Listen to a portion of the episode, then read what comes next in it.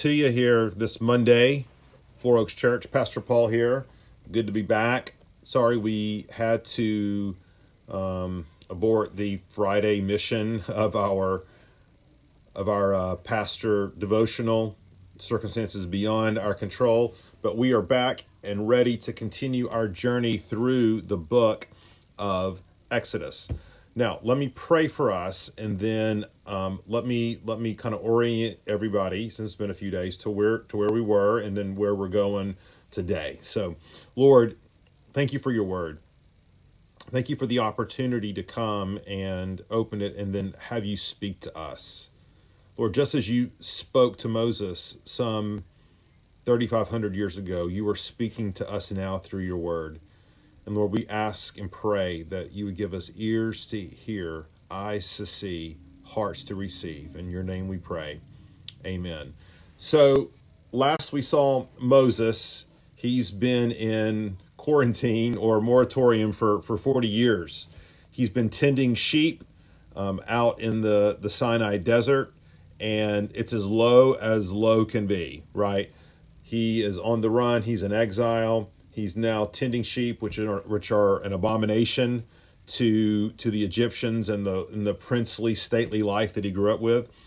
But God appeared appears to him, and we saw this a, a number of days ago in the burning bush, right? And it's a display of God's holiness and calling out to to Moses and setting the terms of their worship and their relationship. Well, last time we were we were together, we then looked at the second part of that passage where God reveals himself by name to Moses.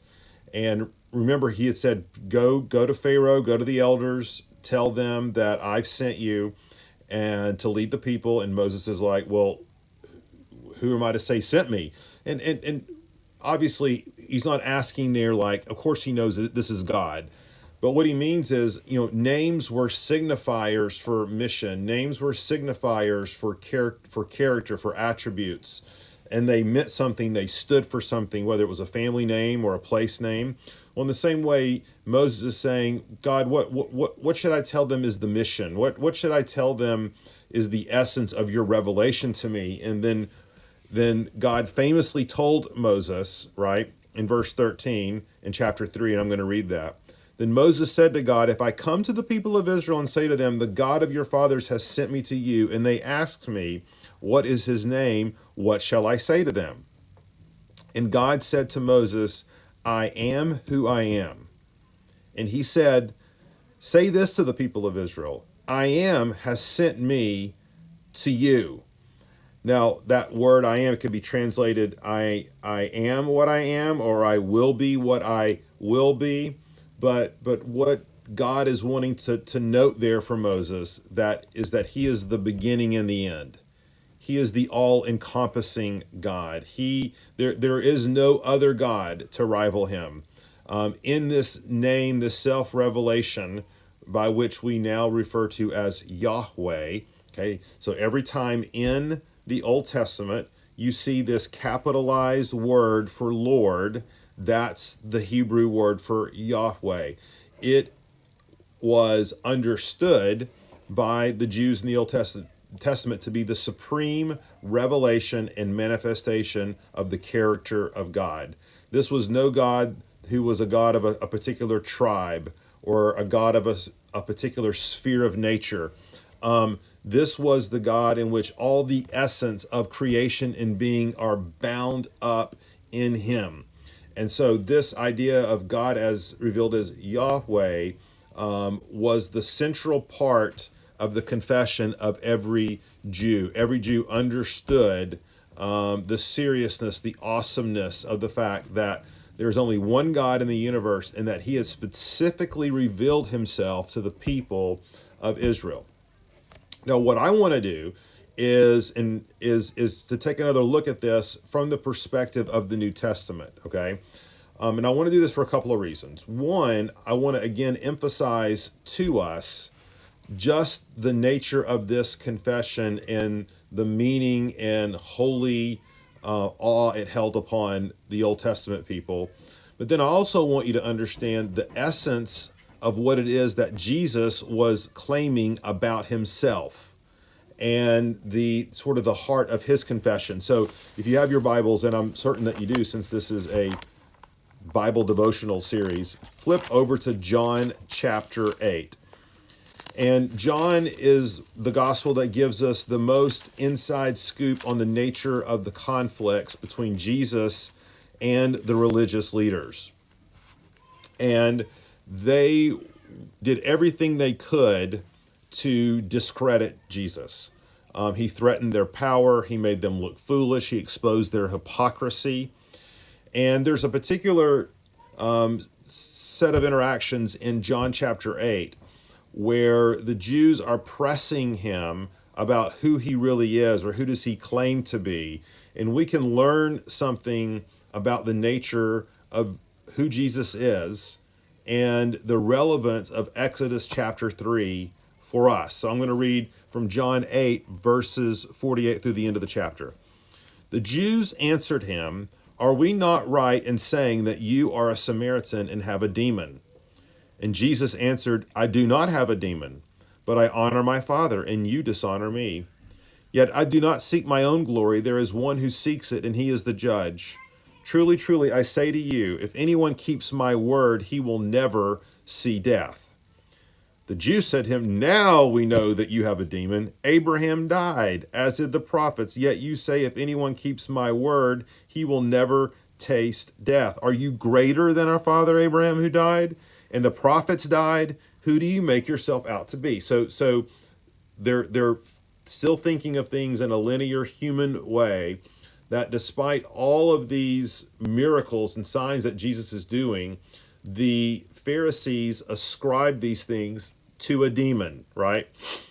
To to witchcraft or trickery. And and and they're pressing him on this. And here we're going to find out Jesus' response. Jesus answers, If I glorify myself, my glory is nothing. It is my Father who glorifies me, of whom you say he is our God but you have not known him. I know him.